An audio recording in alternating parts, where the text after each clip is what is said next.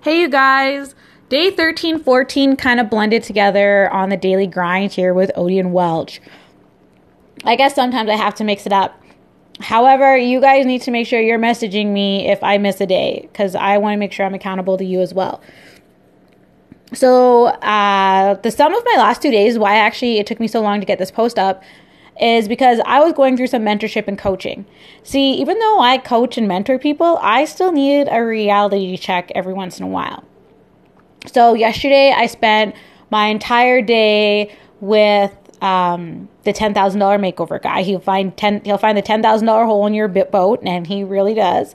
And then today I actually went to a mentorship event and listened to a whole bunch of other mentors just to see what they're doing, that kind of thing. And I know a lot of people are like, well, I'm the best of the best. I don't need to listen to anybody. But even when we're the best of the best, we need to listen to somebody because there has been there I do not think I have ever met one person who's ever read every single book written.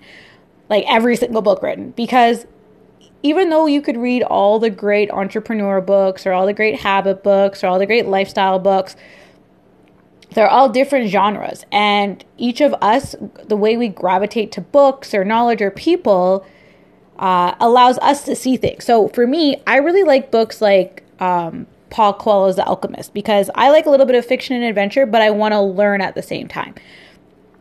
I also like a lot of kind of punch me in the gut books that remind me, okay, this is what I need to do. And I also like really practical books that give me XYZ, how I get from A to B, that kind of thing. But I also know some people who love reading biographies and historical books and all those kind of things. We all have a genre. Even if we go and make a goal to read every kind of book, we will still not read every kind of book. So by going out there and being mentored by other people, it allows us to get more knowledge that we can't expose ourselves to on the own on ourselves. It also is crazy because the thing is when we're really into something whether it's our business or our lifestyle or our family life or whatever it is when we're so into it we're emotionally connected. So we might think we know the problem or we're so sure we know the problem but that problem might not be the problem. It's just something that's bugging us so it's really important to get that outsider view to know what's going on and why it's going on. And don't get me wrong, like when you're just starting out as an entrepreneur, YouTube is your best friend because it's free and you can listen to all that stuff for free.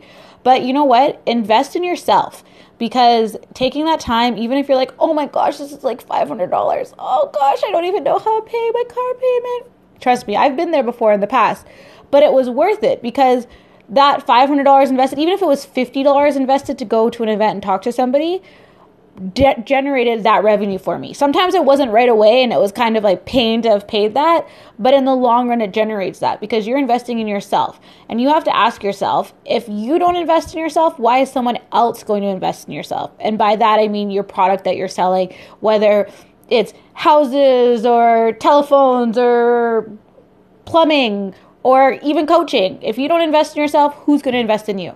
So make sure you take that time to do that for yourself and just get it out there. I learned so much the last two days. Um, I hung out with Tyler Neeson, Rosalind Fong. I, ha- I hung out with some publishers. I hung out with an Olympian, a cupcake war person. It was so interesting.